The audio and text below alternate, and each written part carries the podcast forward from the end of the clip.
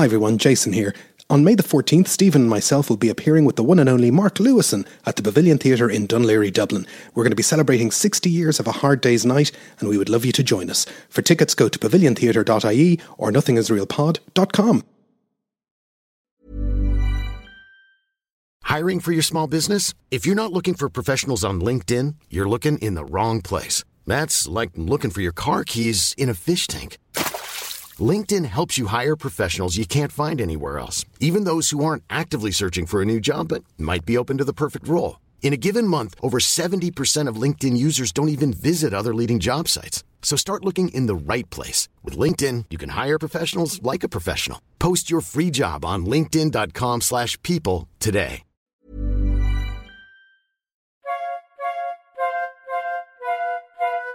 Welcome to Nothing is Real, a podcast about the Beatles. Everybody thinks they know the Beatles, but how much do we really know?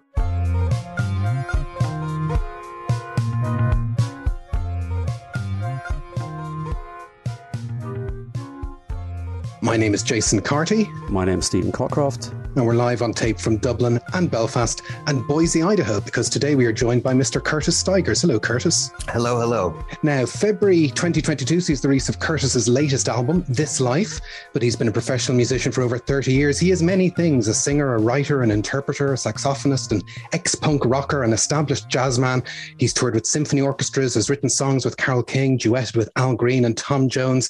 He is a man of many talents, and we're delighted that he's joining us here today, um, all the way from Boise, Idaho. I, I, I, as is my want as an Irish person, I was obsessed with what the weather is like in Boise today, and apparently it's minus two. I was uh, the internet tells me. Yeah, it's it's it's pretty cold and uh, gray here. It uh, it it's you know we get it gets colder than that here too. I mean, I I, I ski and uh, you know we, there, there's there's snow on the ground. Uh, but it's uh, in the summertime it gets very hot you know we have we have all four seasons which is which is nice but uh, it is definitely not the prettiest little day right now i'll tell you. Okay well we're all indoors so that's the main thing. Thank goodness. Um, uh, so look you know we love to talk about the beatles and we love to talk to creative interesting people about the beatles and the opening gambit is always you know when uh, when did you first notice or get exposed to the Beatles, or is it something that had a massive impact, or did it sort of drift into your life? It it it has always been there certainly. Uh, you know i mean I, I, I certainly heard the beatles on the radio when i was a kid. Uh, i grew up uh, before i moved to idaho uh, i was probably eight years old when i moved to idaho but before that i lived in southern california and i drove around with my mother all the time you just you spent so much time in the in the car in, in la back then and so i i heard beatles songs probably not knowing they were beatles songs that when i when i first really discovered the Beatles as a, as a band. Uh, it was they they put out they put out some singles, and maybe they even put out sort of a I don't know if it was a collection or a greatest hits. I, I tried to look this up, um, you know, knowing that I was going to be talking to you, gentlemen.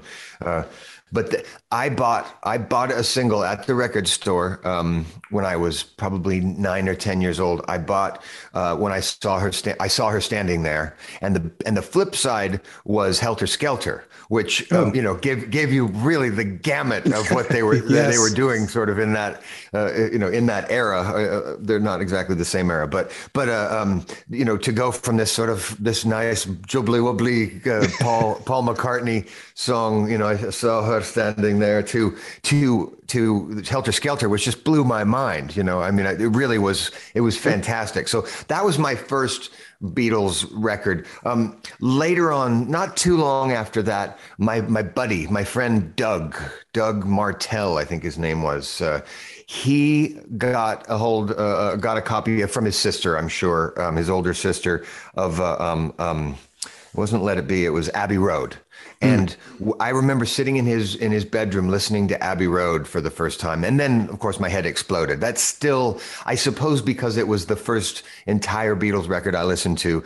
Abbey Road is still the one for me. You know, I, I love Let It Be. I love, uh, you know, the White Album. I love, I mean, Rubber Soul uh, um, uh, as well. I, I'm, I'm a big, I'm a big fan of their albums, but for some reason, to listen, to sit down and listen to Abbey Road from beginning to end, it just works. It's just in it.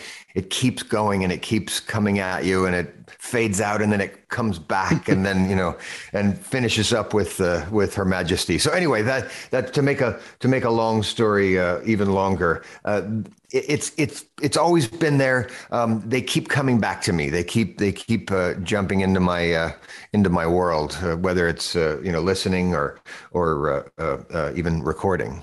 Yeah, and I'm guessing mid '60s was when you were born, so none of this is happening. This is all kind of post. You're like all of us exactly. in the room yeah, here no, today. I, we're all post Beatles experienced. I didn't. People. I didn't have the the you know I didn't have the uh, the Beatlemania experience. I, I'm 56 now, so I was born in '65 uh, so by the time I noticed the Beatles, they were they'd already they were already uh, feuding and and uh, making up, and then feuding, and then making up, and feuding and making up. Um, I was also a big a big a big Wings. I mean, I loved Paul McCartney and Wings as a kid. That was that was right in my wheelhouse. You know, oh, listening yeah. to the radio. I mean, uh, I, I just that kind of that straight ahead pop that killed me. That big bicentennial year was a massive Wings year, wasn't it? Yeah. Oh, yeah. I mean, they they were everywhere. Uh, yeah. You know, wings wings across America, and uh, um, you know, you you if you listen to a, a, a, pop station or a classic rock station, you heard. Uh, um, I mean, I just remember hearing uh, "Maybe I'm Amazed" about ten thousand times in, in, a matter of a month. You know, and I loved it every single, especially the live version of it. You know, mm. it's just so so bloody good. It's a very different, very different experience, I think, in the states in the mid 70s to late 70s with the Beatles and Wings to the UK, you know, and yeah. the Beatles the Beatles just didn't feature in the UK at all at that time. And even Wings were a little bit kind of suspect, you know, they were kind of a little a little old hat. Um, but sure. they all they always had that that level of exposure, I think, in the 70s in America. You know, they were oh, always yeah. always bigger in America, I think, than. Uh, wow, that's wild. That's wild, isn't it? Yeah, it's it's interesting. I suppose, um, particularly, I mean, Lennon lived in the in the states, and yeah. uh, I mean, they all kind of spent a lot of time uh, in the states, more so, and they so you sort of saw them more. But they had they had all four of them had consistent big radio hits through their solo careers. You know. Um, ups and downs certainly but you know i mean if if john lennon put out a single you, know everyone everyone knew you know I think, it's, I think it's the classic rock thing. We don't have those classic rock radio stations in the UK, so you don't yeah, get. Yeah, and I suppose in the UK too, you were, you know, you were, you were going through. Um, uh, there was there was sort of that uh, rejection, you know, the punk rock thing, yeah. the, the, yeah. the, the, rejection of the big of the big stars and the oh, you know the, the sort of DIY uh, thing. Even though, I mean, what were the Beatles but the first cool indie band? yeah, exactly, exactly. But in in America, those two things sort of exist side by side. Maybe it's just America is physically big enough to accommodate everything. That, that is probably it. We don't have national stations. Uh, you know, we we have we have regional, we have local, uh, you know, but we don't have these big national stations for for music really. So uh, um, yeah, there a lot of different things could happen, and and different things were happening in different places. And yeah, I mean, America isn't one country. It it, ha- it hasn't been for a long, long time. It's yeah. uh, especially now, of course. It's just, I mean, we're we're we're in trouble. we're we're fucked. I hope I can say that on your podcast, but, but we are we are broke we are broken and shattered into a lot of pieces but uh, but but it does it does allow for for things to sort of bubble up and and and continue to grow. And and again i mean i was listening to punk rock and new wave in the in the say the early 80s that's when i got into into sort of about 80 81 i started listening to that. And the beatles were part of that because they were british to us, mm, you know, a yeah. British band right away, it was cool. It was cooler because yeah. it was British. And so I was listening to all this sort of second British invasion stuff, Elvis Costello and and uh, um, Pretenders, sort of. You know, even though the, the singer wasn't uh, British, but she certainly she certainly uh, they're British by proxy, over. I think. Yeah, certainly. She lived. She was she was at all the good gigs in London in the in the late seventies. So, um, but uh, but at this but at the same time, we, you know, the punk rock band that I cover band that I played in, we played a couple of old Beatles tunes. You know, we we played yeah. Uh, Twist and Shout because it was good to dance to, and it sounded like you know it sounded like indie rock.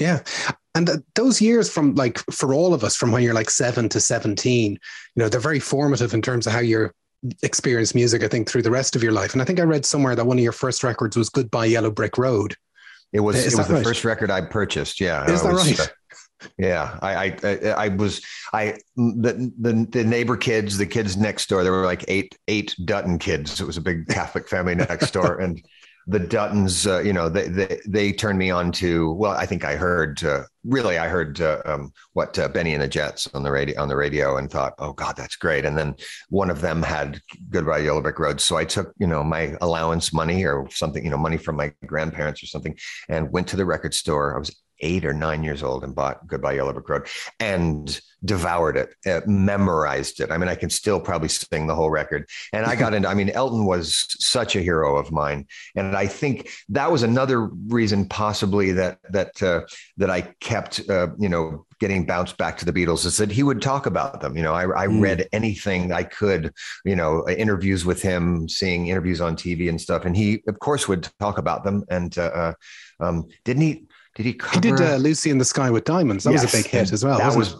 that was a big deal as well. That that sort of again brought me background. Oh yeah, I've got to I've got to find out where that song came from. And uh, yeah, that well. Uh, so yeah, you, you've reminded me. I ended up, I mean, I ended up basically memorizing seven or eight Elton John records. There was that period from his his first his first record, even back to Empty Sky, all the way through Blue Moves. Every one of those records. I mean, I could probably I could probably sing it note for note, word for word. It's that's how much I I became an Elton fan. Blue Moves, what an album! What a great album yeah. Blue Moves is. Oh my goodness, like that's the one that Double kind of slips under the radar. Yeah. Yeah, yeah, because there were so many great songs on that. That I mean, there was a tune on that record. Sorry, we're supposed to be talking about Beatles, but uh, that's um, okay. there, there's a tune on, on on Elton John's Blue Moves um, that uh, featured uh, David Crosby and uh, Graham Nash singing a, a, background vocal harmonies. It's called "Cage the Songbird," um, and it wasn't on the the cassette tape version of it that I bought later. I had the the the the the uh, the vinyl, and then I moved off to New York and you know left uh, left all my you know my vinyl because I scratched it anyway. And then I so I bought this cassette, and I was so disappointed that Caged the Songbird wasn't on there. So I when I finally met Elton, I was opening for him at, at Wembley Stadium, and I think I had dinner with his manager John Reid uh, uh at the time, and I, I brought that up. I said, "Why isn't that on the cassette?" And he looked at me like I was fucking crazy. He's like, "I don't give a shit what songs are on the cassette." Don't talk to me about that. Anyway, that's my that's my that, that, was that was I was that was an early being crestfallen by show business cold, coldness. And anyway, there we go. I went off on a tangent. No, that's so. So you, this this thing, but you're a fan, and you, you you meet these people as fans, and you ask those questions. You ask the questions that fans ask. No, absolutely. Yeah, know? I mean that's it's such a, a, a an important byproduct of being, you know, a successful recording artist. Uh, uh, uh, the life that I've lived, I've, I've gotten to meet so many of my heroes and and ask them questions and also be terrified of them and you know and and uh, most of them most of them though were very kind. I mean elton was was wonderful and bonnie raitt and uh, i never met prince. I opened for prince but uh, in dublin actually i opened oh, for really? him at the uh, at the horse stadium there. Is it the rd oh the, the rds the rds rds yeah. yeah i was I not at that gig unfortunately. I missed oh. that for some reason. Were you oh, there stephen? I, I was not there. I only saw yeah. prince once in in in uh, in london i think um, oh man but, uh, no i didn't I was lucky enough to see him a few times that year. That was the one time I opened for him, and it was uh, uh, outside at the RDS. And and actually, Andrew Strong, uh, you know, from yep. the Commitments, oh, yeah. was, Commitments, was, on the yeah. show as well. So while we were watching Andrew Strong set uh, from sort of the side of the stage, I looked to my left, and there's Prince. He's walked out onto the onto the uh, the the landing outside of his trailer, and um, either side of him are these two massive, uh, you know, uh, uh, uh, security guards or whatever, his his bodyguards, and he's half their size, you know, but he's standing up on a platform, so he's taller, and he's totally decked out in clothes, which he never wore on stage, by the way. They were that was a totally separate outfit from what he wore on stage, but he was just standing there, sort of looking off into the distance, listening, obviously, but you know, just in this fantastic Prince pose. And at that moment, I thought, all right, I don't want to meet him. I yeah. I love. I wanted to let the mystery be, as as Iris DeMent, the songwriter, would say. I wanted it to just.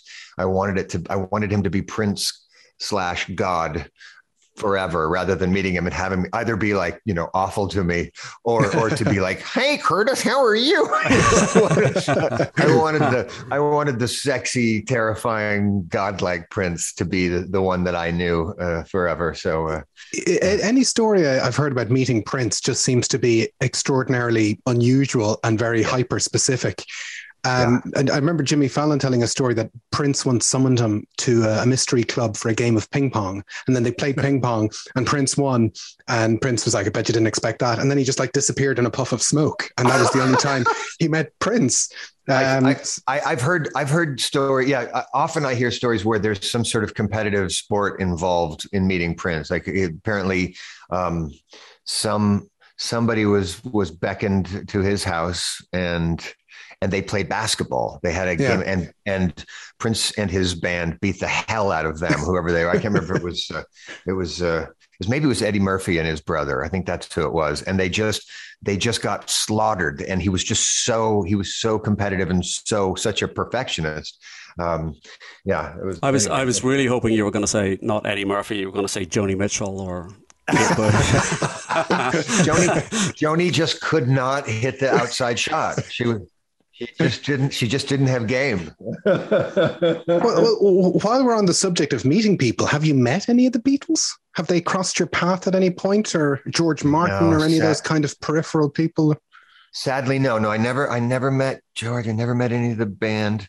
I met, um, I believe, I met, um, I met uh, a couple of Paul's daughters um, at, backstage at an Eric Clapton show at Royal Albert Hall. That's as close as, as close as, as, close as I got was a, um, and I think it was like Stella and Mary, I believe, and they were just kids at the time. And of course, I wasn't that much older, but they just seemed so young, and they were just giggly. And and then you know now they're both you know, famous and incredibly successful. And uh, I mean, they were famous then, but they were yeah. kids. I, I like I like when when Jason asked that question. You you paused and had to think, have I ever met one of the Beatles? And I well, think, I, you know, you know it, I, I once I once met Bill Wyman backstage at a show. That was, you know, so I, I was thinking, well, man, no, that no other band. That was the other guys. Maybe you were in the same in the same room, or uh, yeah. I've I've been. I'm trying to think if I was ever close to any of them, but uh, I don't believe. Uh, this is a this is a terrible question that we've kind of brought you onto this podcast and said, have you ever have you ever have you ever met a Beatle? I love I love getting to meet people like that. It's I'm a I'm a fan. I'm a fanboy still. So um, I, I, every now and I'll, I'll remember. Oh my God, I I did. I met Bob Geldof for five seconds. You know, I remember. You know, I, I, remember these things that, in passing, they're just like zoom, zoom, zoom, zoom. Everything is just, uh, you know, flashing around you, and, and maybe because you're so busy, because I was so busy back then, you know, trying to just just hang on and and and and play music and and and be good on the TV show that I was on, I'd sort of not totally appreciate or not get a chance to appreciate how exciting and, and wonderful mm. those times were. I, have been uh, recently. Uh, my, my my first album came out 30 years ago, and um, recently on the BBC they showed uh, well, they're the showing very, all the top of the popses again. Yeah, exactly. From the early '92, I've been watching them. They're super. The, the, very first top of the pops that I, I appeared on uh, played, and um, and that's just I started thinking about those top of the pops uh, experiences because I did top of the pops oh easily half a dozen or more times, and each time it was just this, this surreal star fest. You know, I mean, I I remember um, standing on the on the set waiting for Cher to show up, and she kept not showing up for her for her her, her song, and then the whole thing would stop, and and everyone uh, back in half an hour, loves, and and she was at at her hotel still. You know, it's like, well, why did we start the show if you knew that Cher was still at her hotel? Anyway, um, you know, I mean, that I think on the same show, uh, Public Enemy was there, and that's uh, right, so, yeah.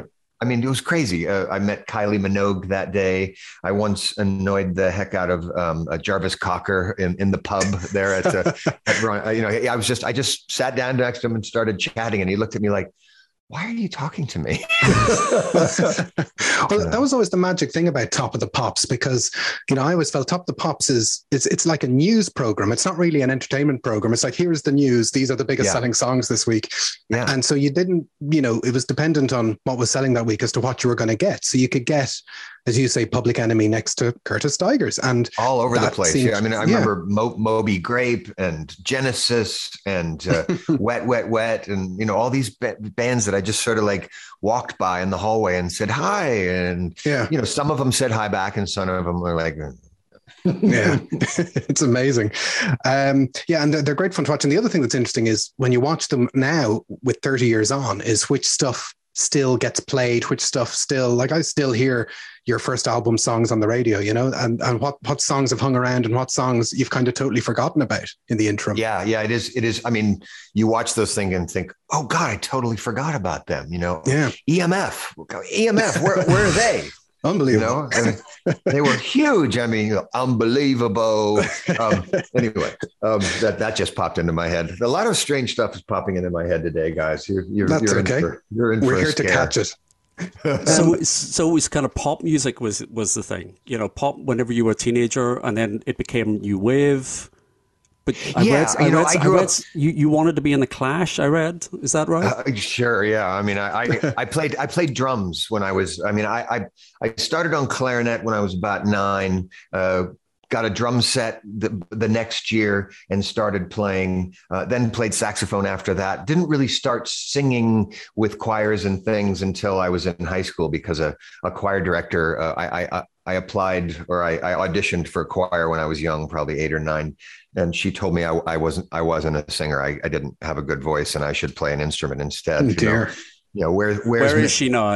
exactly where's Mrs. Holsinger now is what I want to know. um, but uh, but so I, I played I played drums and I I I played songs you know by by all those bands by by the you know the the Sex Pistols and the and uh, uh, the Clash and uh, I, I, I suppose it's easier to play along on drums to the Sex Pistols than on clarinet. You know, it's, Uh, it, it didn't. it's- clarinet really didn't fit into that No, for some reason. no, I don't know why. I mean, imagine, imagine if the Pistols had had a clarinet player. How how how nasty that clarinet player would have had to have been just to fit in. And it's like, oh no, I'm I'm a super bad clarinet player. I'm evil.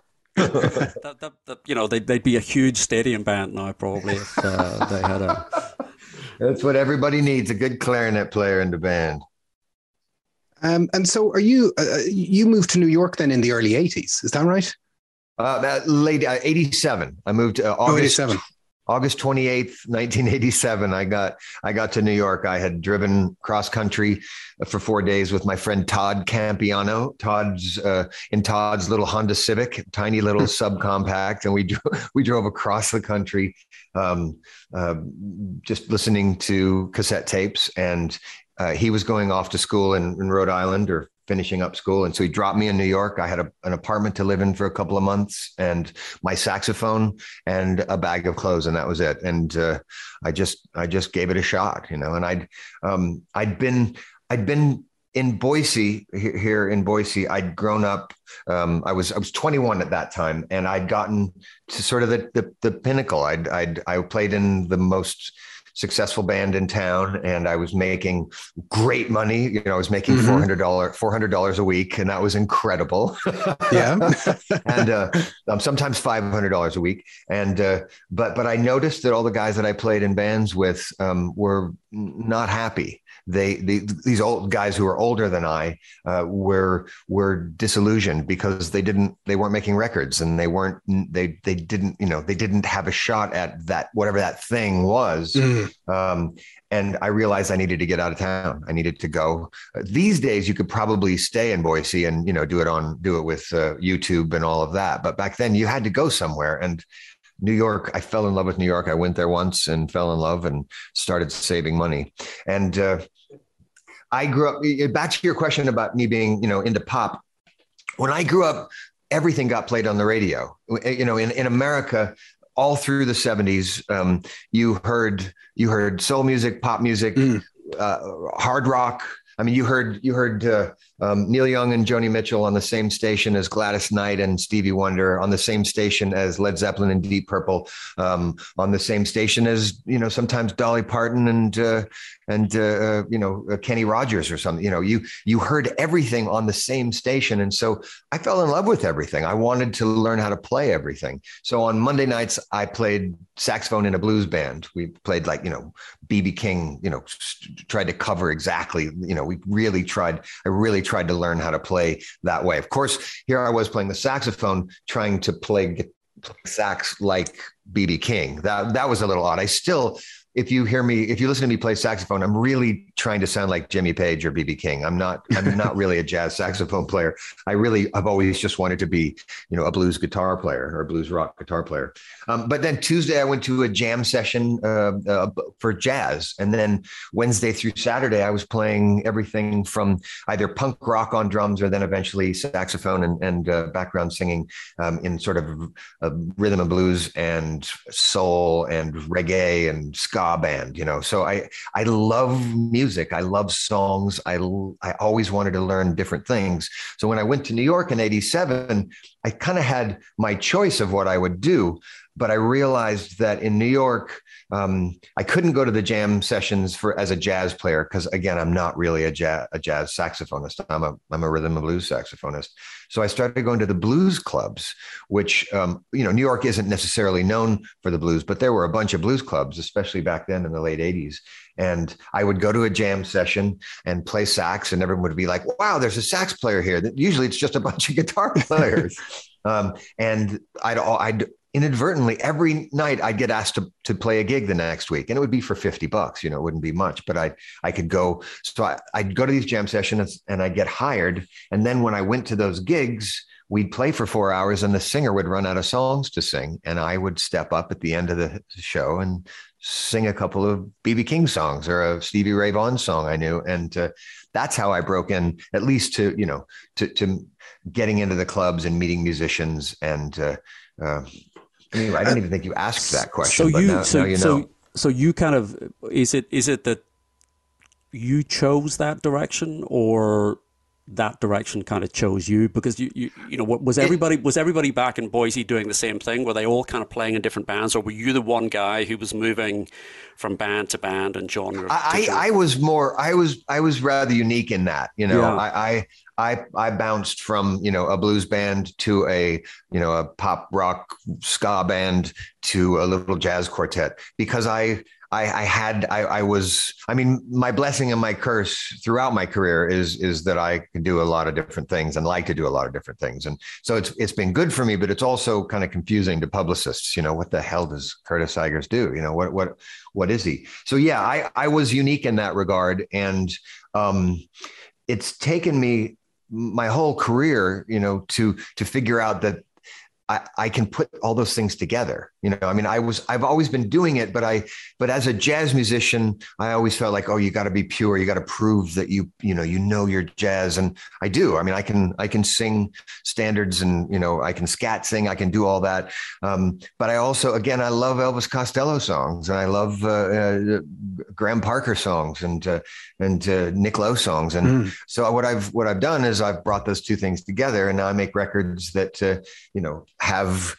jazz versions of Nick Lowe songs and uh, uh, uh Merle Haggard songs and uh, Willie Nelson songs. And that's a, that, that that that's the thing that kind of fascinates me when when when you know you listen to cover versions that you do where you've you've completely deconstructed a song and then kind of put it back together again in a different way. Yeah, it, the idea of doing karaoke never really yeah. appealed to me. The idea of covering a song and doing it exactly like they did.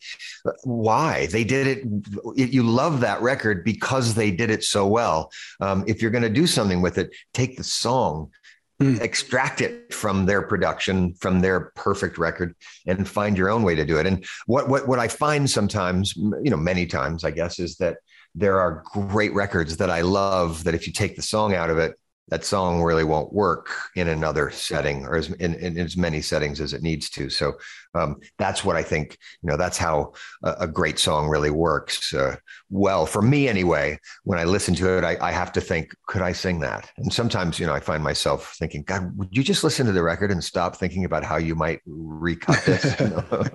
well, the, the, the, so, the, song that kind of this is this is my seamless segue back into the Beatles is is uh, yeah. where, where, where where where when you did that with I Feel Fine. Uh-huh, yeah. That is that is such a I was going to say strange, but that there's a slightly sort of pejorative aspect to that. No, but, but it's, it is, not, it's, weird. It's, it's, it's a weird, but it absolutely works. Where you kind of and you think it's not the same rhythm, it's not the same phrasing, it's not the same melody. Yeah. Is, is there a point where it becomes it's not the same song or well you, there there is and you have to you don't want to go past yeah, that line yeah. but I mean I mean I remember I remember figuring out how I wanted to cut that tune. I, I had been listening, I'd been listening to the Beatles, and I, I'd listened, I'd listened to that song. You know, it's that great feedback at it's, the beginning. Yeah. And so I'm in the shower. Sorry, guys. Sorry for the, the visual. I'm in the shower and I'm singing that, and then I think, I wonder what if that what if that swung? What if that wasn't a straight feel what if it was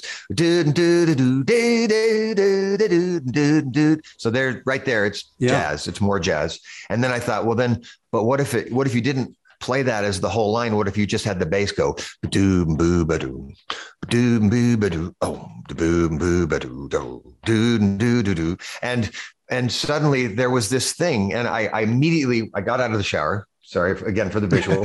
um, and, and, I got my my little uh, cassette recorder, which we still used back then in the in the uh, early aughts, and I sang that do boo ba doo oh do do do do baby good to me you know, and and I um, sent it off to. Uh, uh, Larry Goldings. Actually, I think by then maybe I was no, was it being? I probably wouldn't have been MP3s by then. I probably sent him. I probably sent him a. I burned him a CD or something. But I sent it to him, and and he started working on that and working out those really cool chords that that we eventually used on it. So Larry and I. Um, Larry Goldings, who's a great uh, jazz pianist, and also his day gig is uh, is playing uh, um, keyboards for James Taylor actually one time one time quick uh, i was i went to see uh, larry uh, uh, play keyboards with james taylor at uh, the hammersmith odeon or apollo whichever it was at the time in london. And he was supposed to come out and and or we were supposed to go back or he was supposed to come out and see us after the show.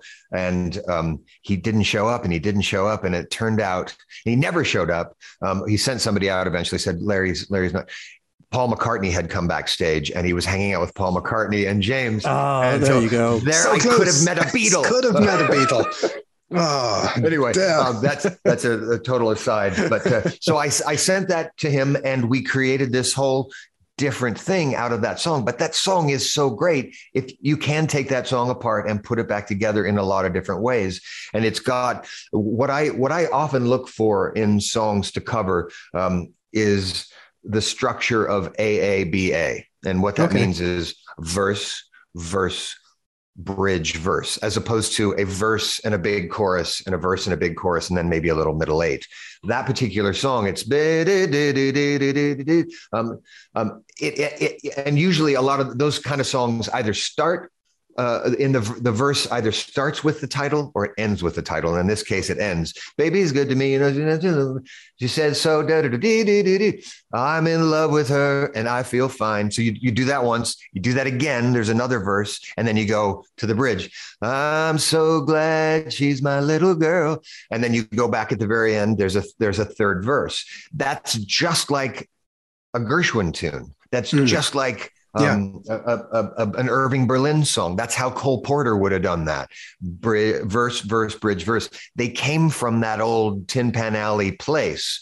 Uh, Paul and John, you know, when they were learning to write, they were singing those songs, you know, those kind of songs, rocking them up sometimes. They learned how to write songs like that. Eventually, then they just totally, you know, they totally rewrote the, the, the rule book that that's what I was kind of going to ask you about about sort of construction of those songs because I mean the the, the and I was looking at and sort of listening to sort of jazz interpretations of Beatles songs and the very fir- the, the earliest one that I could find was uh, Ella Fitzgerald does "Can't Buy Me Love." Oh wow! I, I don't know if you know that, but she she recorded that in April 1964 when the single, the Beatles version, was still in the charts. Wow. So she, and that's that's the quickest kind of turnaround that I can I, I can find. But it's the same thing. It starts with the title. It starts. It goes straight into "Can't Buy Me Love," and and yeah.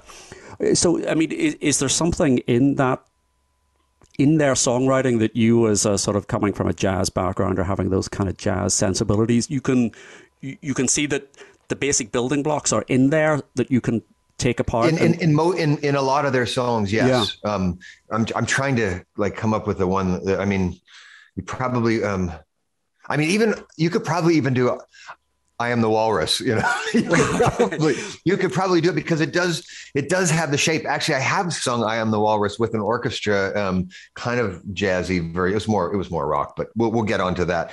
But um, yeah, they again, uh, uh, particularly Lennon and McCartney, but but I mean George as well. I mean, so, I mean something. How many times has that been covered beautifully? Yeah. I mean, there's, there's a great um, George, George Benson cover of that. That if you ah uh, yes yes check, yeah, and and um, Sinatra sang that song. I mean, it was a there's a little bit of a there's a little bit of a Sinatra swagger in there, maybe a little too much. I think he said.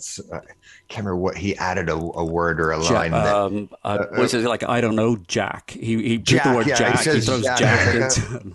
You could have, you probably could have left the jack out, Frank. I mean, I'm a, I'm a massive Sinatra fan, but there was that, that kind of, he, he, he and Ella Fitzgerald and so many other singers were just trying to um, hang on to their relevance, you know, they, and, and, um, you know, in the sixties, um, jazz singers, jazz musicians were not nearly as relevant as they were in the 50s and the 40s. Um, and so they were looking for pop songs to cover. Mm. Now, they'd always been doing that. That's the thing. Uh, j- jazz musicians always took pop songs and turned them into jazz tunes. I mean, uh, those songs weren't.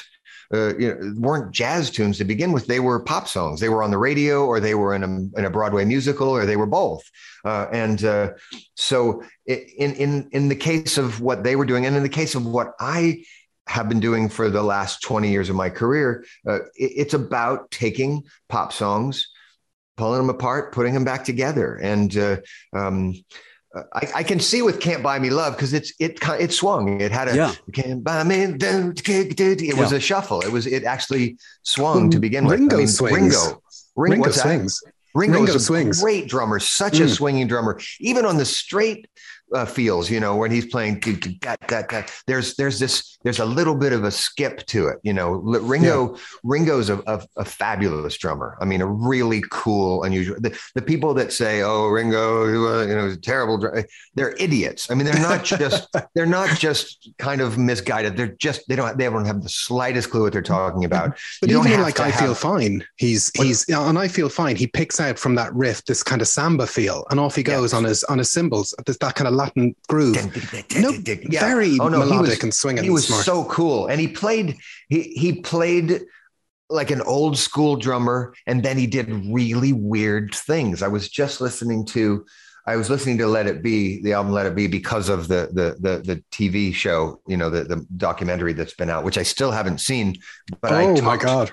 I know it's ridiculous. I should. I, I, meant to watch it before we talked, so I would. But I, I read I read so much about it. And my daughter, Ruby, who's 21, to be 22 next month, um, she watched it and she was obsessed, which is so great. I mean, this is, I, I, I, I, I did two really good things uh, as far as being a dad. One is I taught my daughter how to ski really well. So I have a ski buddy for the rest of my life. And the other thing is she knew the names of the Beatles when she was four or five. I was like, all right, this is one thing we're going to learn. Okay, that's John. Okay, right there. Um, and so she loved she loved it, and we were talking about Let It Be, and there was what song was it that oh I can't even remember where I was going with this, but it was um, oh it was it was the drum part on Let It Be actually, and he plays this yeah. weird thing and I never noticed it before um, uh, until this last time. I, I, mean, the things that Ringo chose to do, or maybe that you know, I mean, as I've heard from this this movie, this uh, documentary that that Paul made him do, um, but he was smart enough to say, "Oh yeah, yeah, okay, I see what you're saying." And and and and he would play it in his own way. Um, I really I love Ringo's playing. Anyway, I went I went off on a tangent there, but uh, he he was and still is a swinging musician. I mean, and mm. I suppose that comes from him having grown up. He probably played in some dance bands that had to play some big band material. That's what he was whatever. doing. He was trying to get people dancing in the holiday camps. You know, he was trying to get boots shuffling on the floor. So he he, he did whatever it took, you know. But when you do get down round to watching Get Back, repeatedly, you know, they're f- floating around trying to get something, and Ringo just locks into the groove and just fills. He always fills in space the way you don't expect him to fill in space, you know. And his fills are different all the time. Yes. Um, drummers yeah, are the best people. I've said that before on this podcast. Drummer drummers are the best people. but of course, like Ringo Ringo's first solo album was the was standards. were oh, sort oh, yeah. of big band I did. Uh, I don't. I don't know that record at all. Yeah, oh. there's, a, there's so 19, 1970 he released an album called Sentimental Journey, which is just wow. Stardust and uh, Bye Bye Blackbird and things like that. That all. And he's sing, he's singing all of them. And he's singing all of them, and these big. Oh. And you think who who was doing that in 1970? You know, now everybody does that. Rod Stewart. Sure. You know, you've got Great American Songbook and stuff like that. But Ringo kind well, of. Well, the only there. person I can think of, and he had a, a great. Uh, uh, Beatles connection was Nilsson. You know, Nilsson yeah. did oh, that. Yeah. yeah, yeah. But I would say I'm pretty sure it was after. It was after Schmilsson was the Touch of Schmilsson album was about two or three years after yeah. the Ringo album. Yeah. So you should you should know he's not the best singer in the world, but but it's a really interesting, listenable album. So I, yeah. I recommend well, Ringo, I mean, you don't have to have a great voice to be a, a good singer. Uh, you have to you have to be able to tell a story. And yeah. Uh, yeah. I mean, I remember loving Ringo's solo stuff. I mean, I knew every word to uh, uh, um, "No, no, no, no, I can't. I don't smoke it no more." That is Jason's favorite. No, sorry, least favorite. That song winds me up no no end. for the for the uh, you know the eleven year old yeah. uh, uh kid yes. is like, oh, what is he smoking, mom? Mom deserves the best, and there's no better place to shop for Mother's Day than Whole Foods Market. They're your destination for unbeatable savings, from premium gifts to show-stopping flowers and irresistible desserts. Start by saving 33% with Prime on all body care and candles. Then get a 15-stem bunch of tulips for just $9.99 each with Prime. Round out Mom's menu with festive rosé, irresistible berry chantilly cake, and more special treats. Come celebrate Mother's Day at Whole Foods Market. I'm Sandra, and I'm just the professional your small business was looking for. But you didn't hire me because you didn't use LinkedIn jobs. LinkedIn has professionals you can't find anywhere else, including those who aren't actively looking for a new job but might be open to the perfect role, like me. In a given month, over 70% of LinkedIn users don't visit other leading job sites. So if you're not looking on LinkedIn, you'll miss out on great candidates like Sandra. Start hiring professionals like a professional. Post your free job on linkedin.com slash people today.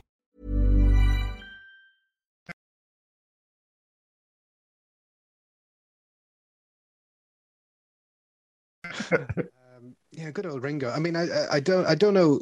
It, it, it takes a very sort of special ear, I guess, to to plug into some of the the jazz and the rhythmic things that that you pick up on yourself. I don't know if you've ever come across any of the like Paul has put out these kind of standards albums as well. Kisses on the bottom, and he's using orchestras and playing with Diana Krall and all the rest. I don't know if have I've, you I've heard certainly, those? I've certainly heard it. I mean, uh, again, I mean, with Paul, it's just he is one of the greatest voices in in recorded music you know in the history of recorded music. So the guy could sing the phone book and uh, you know and you know occasionally has. Yeah. I mean not all of paul's songs have been you know super deep but mm. for some reason it's they're all still just like oh my heart. And then you're like but what is he singing about?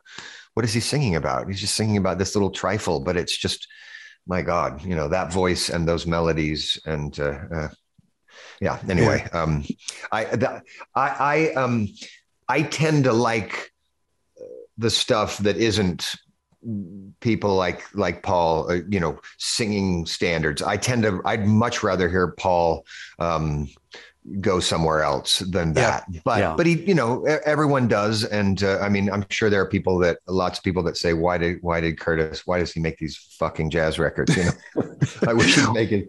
I wish he'd well, make the thing is. I think the thing is you've you've also mentioned Elvis Costello there. I think the thing is to just make lots of records. Just just yes. do lots of things. Because yeah. I'm a big Elvis Costello whatever you want to do.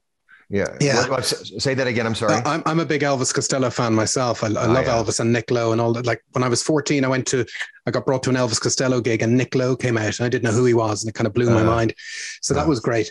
But like the thing I love about Costello is, you know, he's got his, his jazz album North, which is an album I like a lot. And then, you know, oh, here's a rock album and here's a bluegrass album.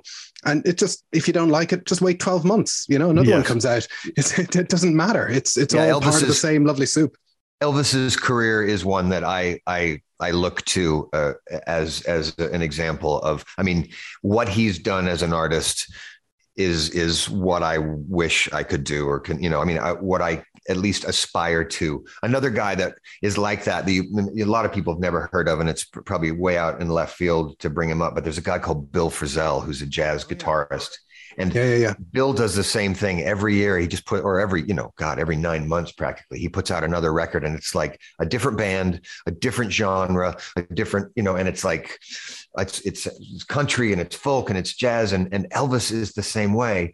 He loves music. He loves mm, great he songs. Does. He loves, he loves playing with a lot of different musicians. So, you know, he plays with the, with with the string quartet and then he plays you know a jazz record and then he makes you know this latest this latest imposters record sounds like uh, oh, sounds like the I, attractions man what a it's, great it's amazing have you heard it Oh God, yeah, it's fantastic. I I, I think because I like I, I I listen to all his records when they come out, and some of them land and some of them don't land, but it doesn't matter. I think this new record is probably his best thing in about twenty five years. It's extraordinary songs on it, such melody really? and such playing, and it's oh, it's fantastic. It's really great. And have you heard um, what is it? Um, is it the Spanish model? Yes, I have which was something I was not expecting to enjoy, and it's sensational. It's I really smart. Yeah, yeah. I, I, I, that was the only thing that I listened to for about two weeks uh, when I found out about it. I was just, I just kept, you know, I have.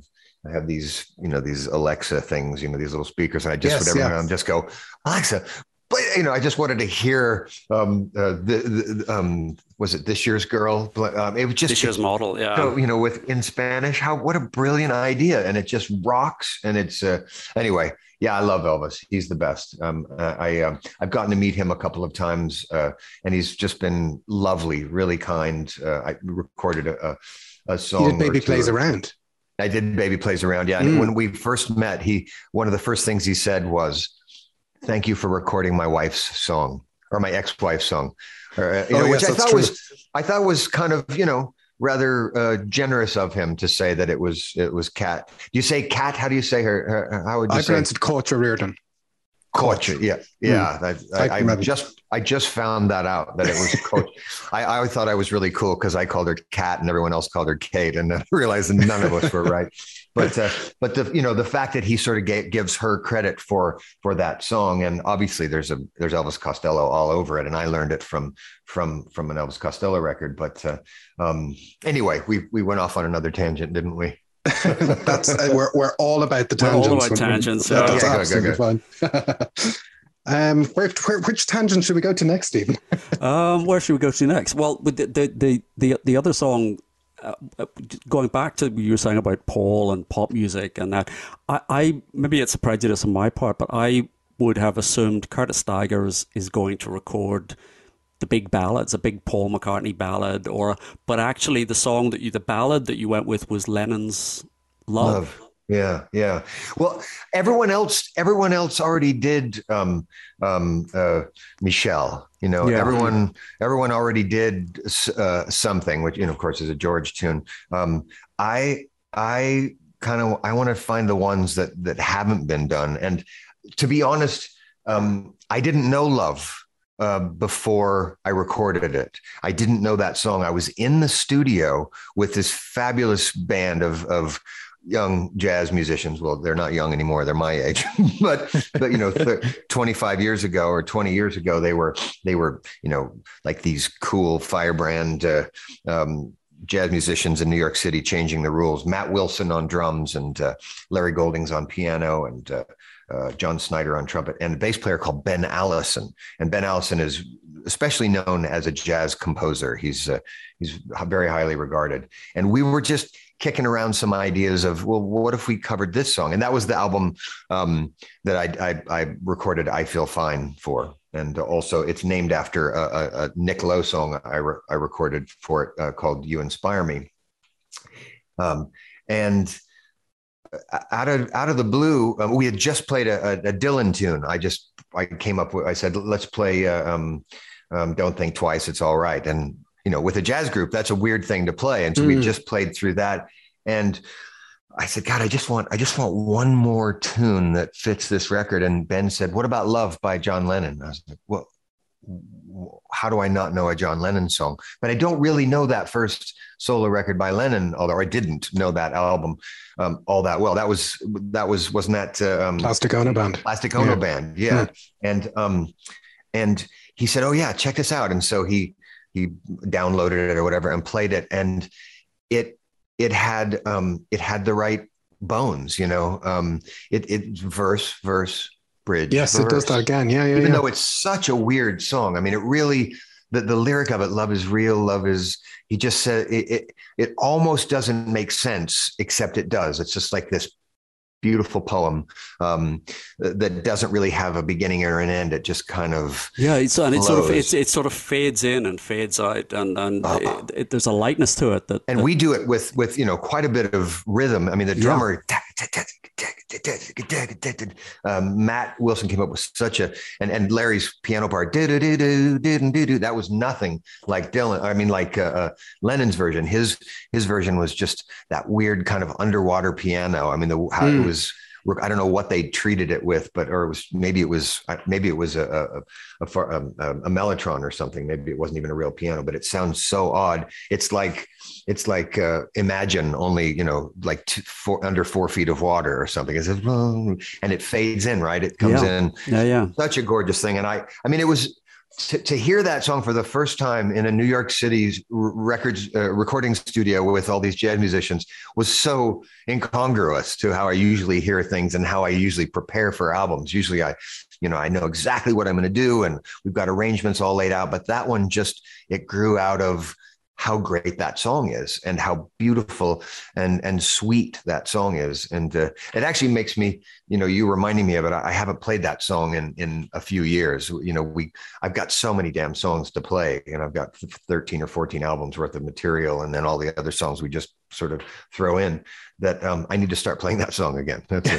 Thanks for the reminder. We've altered the set list. That's uh... yeah, good. Yeah, you have. You've done your, you've done your job years after Love, isn't it, that you get involved with a the, is it the Royal Liverpool Philharmonic Orchestra? There's a yeah uh, the John Lennon songbook. What, what, tell us about that.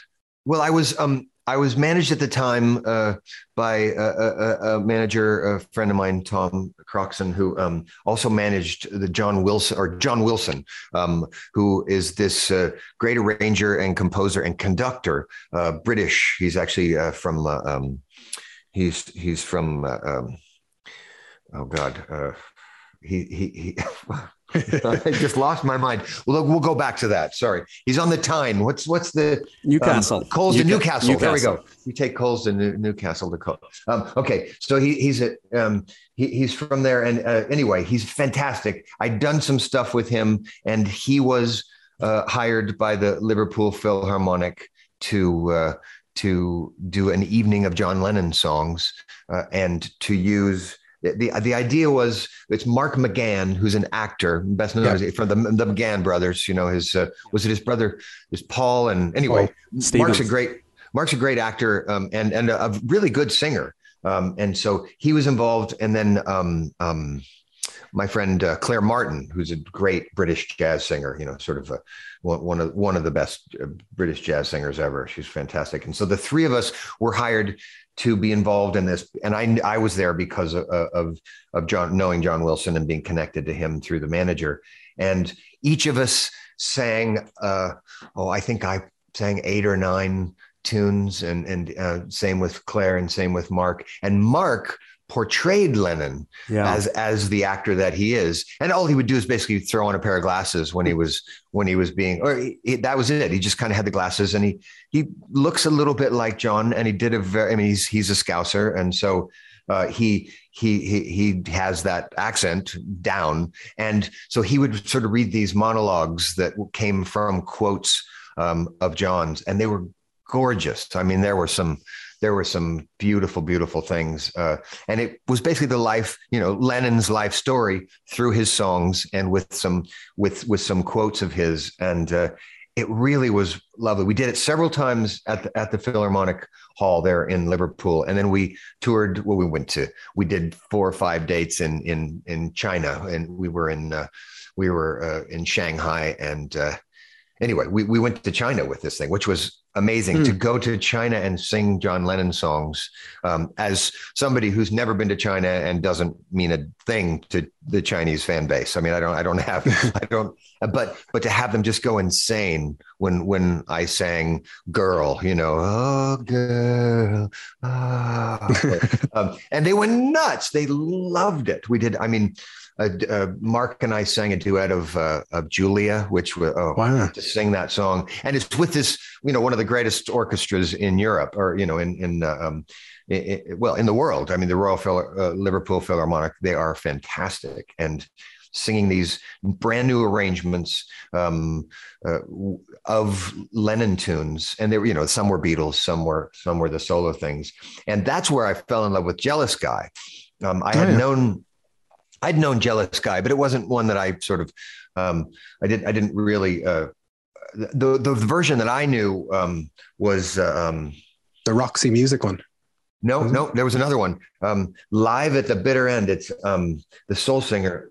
Um, so, oh God, I'm blowing it. I can't believe. Should have had more coffee today. Um, um, it's right on the tip of my tongue. Hathaway, um, Donny, Donny Hathaway sings an incredible version of Jealous Guy live at the Bitter End, which is this tiny club in New York that a lot of people made records at, and I played there when I, you know, when I was first getting started in New York, and it's just this soul version. I was dreaming of the past. I mean, it was just killed me. So I knew it from that, and then there was this new arrangement I got to sing for this, and I fell in love with the song. The net, my next record, I recorded Jealous Guy. And that's one of my favorite tracks um, of, of, from my jazz records, my version of Jealous Guy, because I, I told the band to play it like straight out gutsy 19 early 1960s jazz. I wanted it to be, you know, the, the Miles Davis quartet with Herbie Hancock and Tony Williams and and uh, I mean, I and and they did. They just played it like like it was a John Coltrane record, and then I just sang this perfect John Lennon song over the top of it as a sort of a pop soul singer. I mean, as a jazz singer, but really, I was I wanted to just float over the top of it while they just churned underneath me and. Uh, it's a great song. I mean, and and it was used really well in that show. In that they used it uh, uh, to to illustrate the John and Yoko's year or so apart when John went to have his yeah. lost weekend in LA and stayed for a year. Um, uh, and she she said, "Go go off. You're you know you're you're driving me crazy." And and he tells the story of how they had this fight at a at a party, and and she, um, and and then he, he, he I sang that song, uh, and and it really I mean it was really moving. It was just like oh you know to to to be kind of part of John and Yoko's life while singing that song. Every time I sing it, I think of of them and the heartbreak they must have been going through. And then, of course, the year long drunk and fun that he must have had with, with Nilsson and with Nilsson running yeah. around with Nilsson and, and, uh, uh, a handful of of geniuses running well, around. Keith, well, Keith Moon, and you know, you and imagine Keith Moon, you exactly. John Lennon, Keith Moon, and Harry Nilsson. Yeah. Oh, yeah. I mean, they would have been fun. They, they say that for for five minutes. That, you know. They say that if if if Nilsson, if Harry Nilsson called you to to go have a drink, you should expect to be gone for three days. That yeah. was the deal. that was the deal with him. Was that, and I so and Lennon was ready for that. He wanted to be gone for for three days. One of the things that I read about that and uh, uh, about that tour is Mark McGann talking about the kind of ins. I, I suppose Mark McGann has really played Lennon for 30 years. You know, he off and on, he's kind of, but ah. he, he said the kind of the tour and it gave him an insight the music give, gave him an insight into the man. And yeah. I wondered, is that something you were saying about, you know, Yoko, his relationship with Yoko and that, that song? Is that something, or is that too kind of much psychology? No, no, that- no, it, it does. It does. And it, it, certainly helped to have that show. The show was so well written. Yeah. I learned so much about Lennon and about, you know, how, how he and Yoko met and how, how he felt about the Beatles and, uh, and, and, um, and and how he felt about leaving music you know in the 70s yeah. and getting yeah. and just baking bread for for a few years you know i mean there was there was something so lovely about all of that um but this yeah the songs also you know growing up i didn't know which were Lennon songs and which were McCartney songs. Yeah. You didn't have the internet back then. You couldn't just go, oh yeah, that was a, it was a, they were Lennon and McCartney songs. But clearly there are Lennon songs, there are there are McCartney songs, and um, and when I was even younger, I didn't even. I mean, sometimes I thought, well, that's that screaming, you know, the screaming rock and roll. That must be Lennon. When it mm. was in fact McCartney, yeah. because McCartney when McCartney put on his little Richard hat, man, I mean, no one could rock as hard as as McCartney as a singer. But uh, um, but now knowing who wrote which song and and also hearing the voices come in and out, you know, oh yeah, there's I love that. It it it it it really illustrates um, you know, knowing who wrote the song, what was going on in their life, or, or what, you know, and you can almost what i also like uh, listening to a beatles song and thinking i wonder if paul pissed him off when you know when, when if he made any comments you know like the bridge i wonder how much Paul said, "No, well, you should put a little bit of this on that, like that, you know. you put a little, put put a little in the bridge." And I, you know, I I would love. And again, you guys have seen this. I was going to say, you, you have to watch Get Back if you want yeah. to see that happen over and over again. just, just you're going to love Get Back, yeah. Uh, well, how, however, I, the, the, you know, and again, I'm I'm I'm saying this before I see it, but it couldn't have been easy to make to try to write a record with cameras on on oh. them. That that changes everything. To have yeah. people watching you do your thing when you're in a room with when John and Paul are in a room writing a song, even if George and Ringo are there, it's it's it's one thing. Then to have cameras and you know uh, Hare Krishna and Yoko and yeah, yeah. and um, who's the the the uh, the guy with three names who's trying to get him to Michael, play. And, Michael uh, Lindsay Hogg. Michael Lindsay Hogg, who you know on Twitter, uh, apparently you know, it was said many times he's the he's the villain of that movie. he, I, I, feel sorry for Michael Lindsay Hogg because he's he obviously he was there all the time. He never intended to be on camera.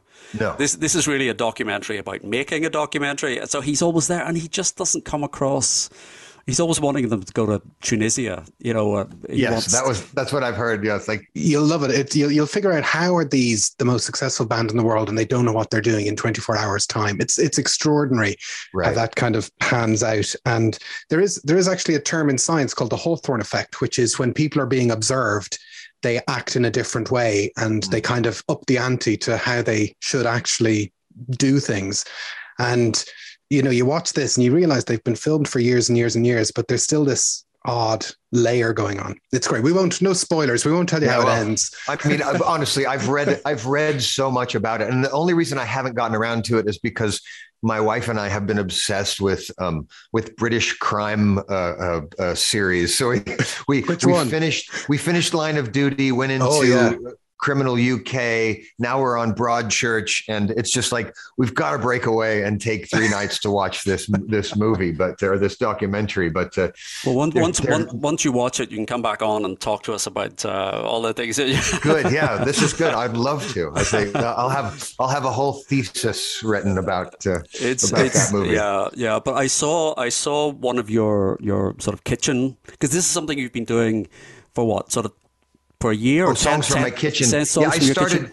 I started it. Um, gosh, yeah. I mean, it feels like it's not been that long, but I didn't start it at the beginning of the pandemic because I was afraid of the technology. I didn't. Yeah. Yeah. I just saw so many bad live stream things where you couldn't hear and they looked terrible. And I thought you've seen some of what we do then. no, I mean now people know people have gotten it together. You know, we we we know how to do it now. Um, and I got a I found a really good producer in Minneapolis to to basically help me uh, put together a good show. I started on Patreon. Do you you guys know yeah, Patreon? Yeah, yeah, yeah, I started there and I was making all these cool videos of myself singing and videos of my dogs, and they were I was really proud of this stuff. And like a hundred people were seeing it, and, and, I just thought, well, fuck this! I want everyone to see what I'm doing. Just do it for free. So I so I've been doing songs from my kitchen, which is just me in my kitchen playing my songs. My dogs are there. Sometimes they bark. Sometimes they're good. Um, they do they do little tricks. There's there's they're starting to bark right now. Actually, could, but I I saw, I, I saw, one recently, and it must. I think you mentioned that your daughter had watched Get Back, and that you've been in the studio yes. with her, and you were working up a version of Let It Be.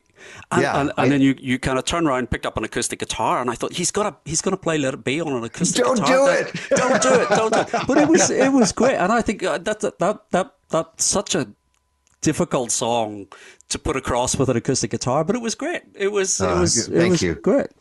It's it's it's it's an amazing song. I mean, it's just perfect. I mean, and that's what I've heard about the about the uh, the that, that McCartney really shines in this documentary. Mm. Just his his ability to just sit down and you're all like, no, go, no, the bridge is here, Paul. And he's like, no, yes. he does, he's making it up right now.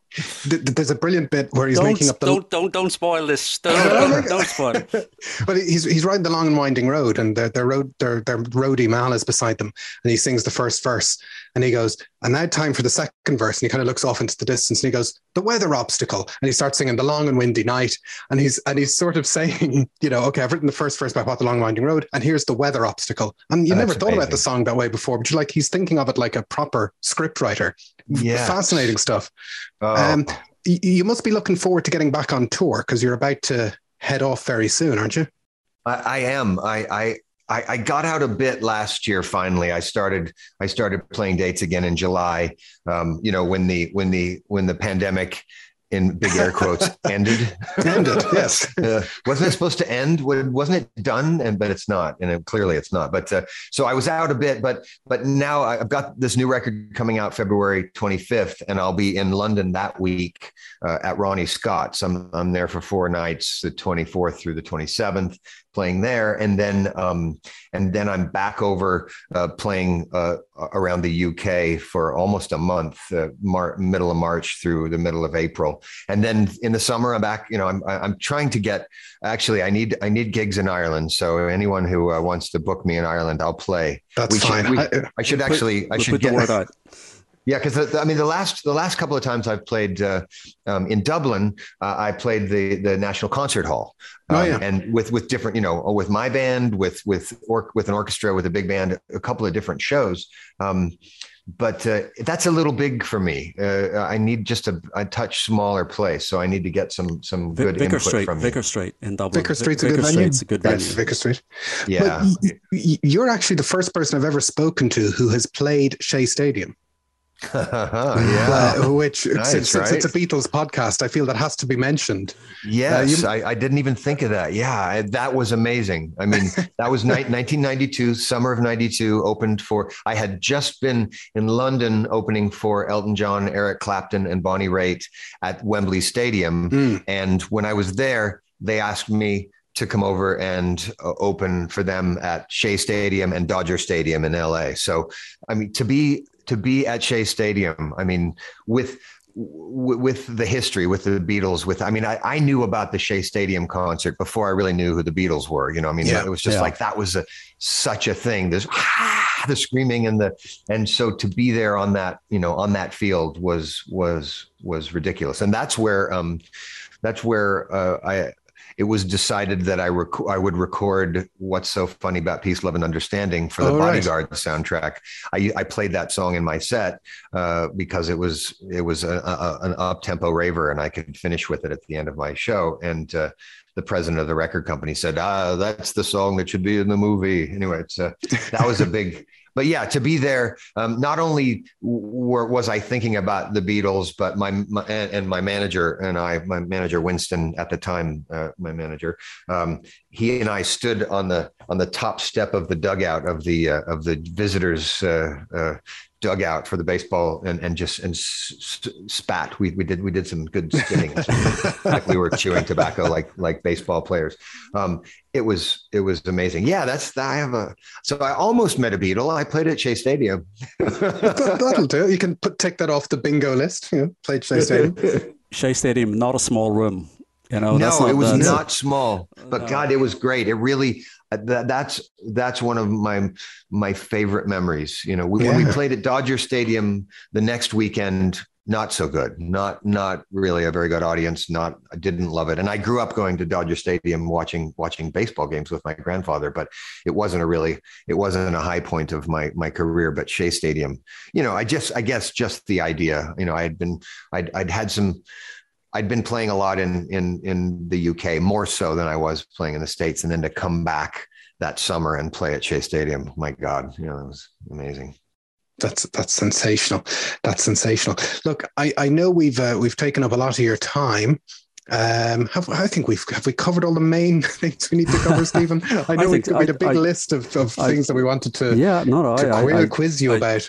I think so. I think so. Um, yeah, all things Beatles, Beatles related. I was just I was just fascinated by the deconstruction of that. I feel fine. I just think that is such a an ingenious kind of reimagining of the uh, of the song. You know. Um, well, thank you, thank you. Yeah, I I'm really proud of that. That that it's um, you can you can really screw up a good song too. You know, you it's it's a fine line, especially taking you know a pop song or a rock song um, into the jazz world and making it swing. It can be cheesy as hell, and uh, I think we really walked that line. We were this close. If we'd have gone a little bit more toward the "Hey Jack," you know, if we'd have gone toward the Jack thing, it would have been bad. What helped a lot too on that was that um, there's electric slide guitar on that record, mm. and it's a jazz it's a jazz record with jazz musicians.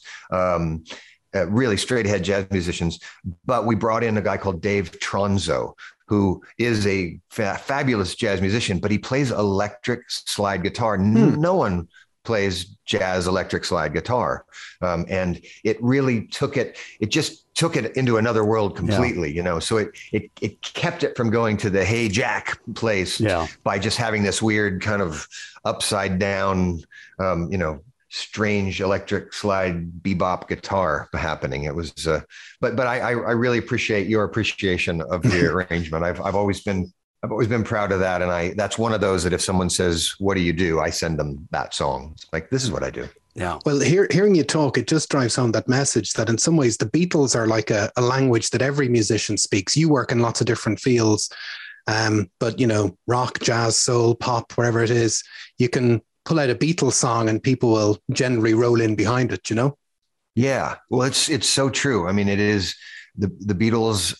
Uh, it's a it's a universal language, and uh, we've uh, we all have different you know some people you know love rubber soul and that's their thing. And some people it's you know it's lennon you know mid mid 70s not not mccartney you know everyone has their own that has their own uh, sort of opinion but everyone everyone has a has a connection to the beatles even if they don't know it yeah, it's it, it's kind of um, I've said this before in the podcast. You know, when I became a Beatles fan as a teen in the late '80s, I was kind of annoyed that they were gone. But now, 30 plus years later, I kind of realize actually it's just a Beatles world that we're living in. They're still alive. They're still happening. You can still experience them. It's very, very strange. And this this new Get Back just kind of re for me yeah. to see people who've never thought about the Beatles before suddenly thinking about the Beatles a lot. It's it's it's just a crazy. It's wild, they're, they're right? A crazy phenomenon. Just, for it to take over. I mean, the the number of women on Twitter who basically said they wanted to have sex with Paul McCartney in 1969. it was just, it was so, and women who normally wouldn't say something like that, but it's like, oh my God, he is so hot with the beard. Let me, let me add him. You know, it's like, wow, Paul. Good boy. you still got it. Well, well, even my own poor wife, who has put up with a, you know, being married to a to to to a, Beatle bore for for a number of years, even with showing Get Back in the background, she's been drawn in herself, going, "This is fantastic," and uh, you know, even you know, she, the the Yoko jams are are kind of fantastic as well. It's all just brilliant, brilliant stuff. But uh, yeah, we'll, we'll, talk to you some other time, hopefully, once you've watched. Yeah, let's, Back. let's schedule let's schedule our next one for a post post. Whenever you're in Dublin, we'll uh, we, we we can catch up on Get Back. good, good, good. Yeah, we'll have a pint. That'd be nice. Well, look, you, your new album is called This Life. It's out on February the 25th, 2022. There's a couple of um, you're you know you're reinterpreting songs that you've put out before. Is that right on it? There's there's um yes this is the 30th anniversary of my first album, uh, uh, uh, the, my eponymously named album, Curtis Stigers, came out in, in 91 in the States and 92 in uh, everywhere else. And I've never really looked back. I've never, I've never I never wanted to re-record any of those songs. People have said, "Oh, you do totally different versions of those now." I mean, I wonder why it sounds the same way I take an Elvis Costello song or a Beatles song, pull it apart, put it back together. I do the same with the songs that I want to play from those those early pop records. So I wonder why "You're All That Matters to Me," "Never Saw a Miracle." Um, I've taken those songs over the years and made them uh, sound like my my band sounds. And um, because it was the 30th anniversary, I just felt like, all right, I'll do it. I, after all these years of my fans saying, you know, please re-record these songs that way, I did it, and yeah. and it was really fun. It really allowed me to look back at how these songs have changed. I mean, how they've evolved, both both um, musically and in my head you know the way i the way i what i think about when i sing i wonder why now um, it's pretty wild it's still it's still entirely apt to my life you know i mean this yep. this song about being at odds with the person that you love you know i mean Jesus, I'm married. I get that. I still get that. I got it when I was 21, and boy, I get it when I'm 56. And I think you know that's that's why you know songs work is because you can you can they, they can evolve or they can become your song. I mean, you know, "Let It Be" is my song. It's not Paul's song anymore because it, it means a certain thing to me, or you know, um, and and I wonder why it belongs to my fans um, and it it's I, have I've anyway. So so the new album is that it's it's older. It's songs from my previous records done as we do them live as they've evolved on on stage, and then two extra songs. Um, one that I uh, two that I haven't recorded. S- Summertime, uh, the the Gershwin tune, which um, the arrangement comes from an arrangement I did with a band before I even had a record deal back when I uh, was a, a teen in Boise, and it was just a uh, looking back even farther or further than uh, than 1991 and 92 back into my my teen years. And then we also do a, a, Leonard Cohen song that we just happen to play a lot live, and I have never gotten around to playing it. But it's a look back, and it's a it's it's sort of my way of doing a greatest hits without having to do a greatest hits record. You know, I, have uh, um, and uh, and we'll be out playing it, playing those songs. I mean, that we play those songs every night, and uh, so it was it was pretty easy to go in and record it because we do this. We do, do this. Yeah. I, there's not there's not been a concert that I, I, have not played a concert since 1991 when I did not sing. I wonder why. Um, I've just sung it in a lot of different ways. So we're going to hear all those songs and "Love" by John Lennon. Yes, indeed. That's on the you've, list. You've added to the. You've put that back into the list. Well done. Well, look, we look forward to all of that. The album's called This Life. It's out at the end of February.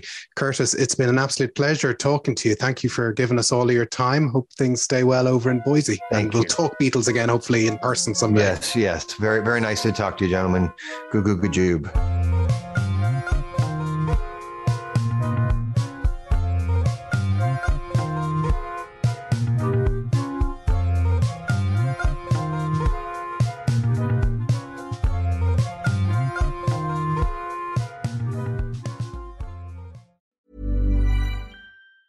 Planning for your next trip? Elevate your travel style with Quince. Quince has all the jet setting essentials you'll want for your next getaway, like European linen, premium luggage options, buttery soft Italian leather bags, and so much more. And it's all priced at 50 to 80% less than similar brands. Plus, Quince only works with factories that use safe and ethical manufacturing practices. Pack your bags with high-quality essentials you'll be wearing for vacations to come with Quince. Go to quince.com slash trip for free shipping and 365-day returns.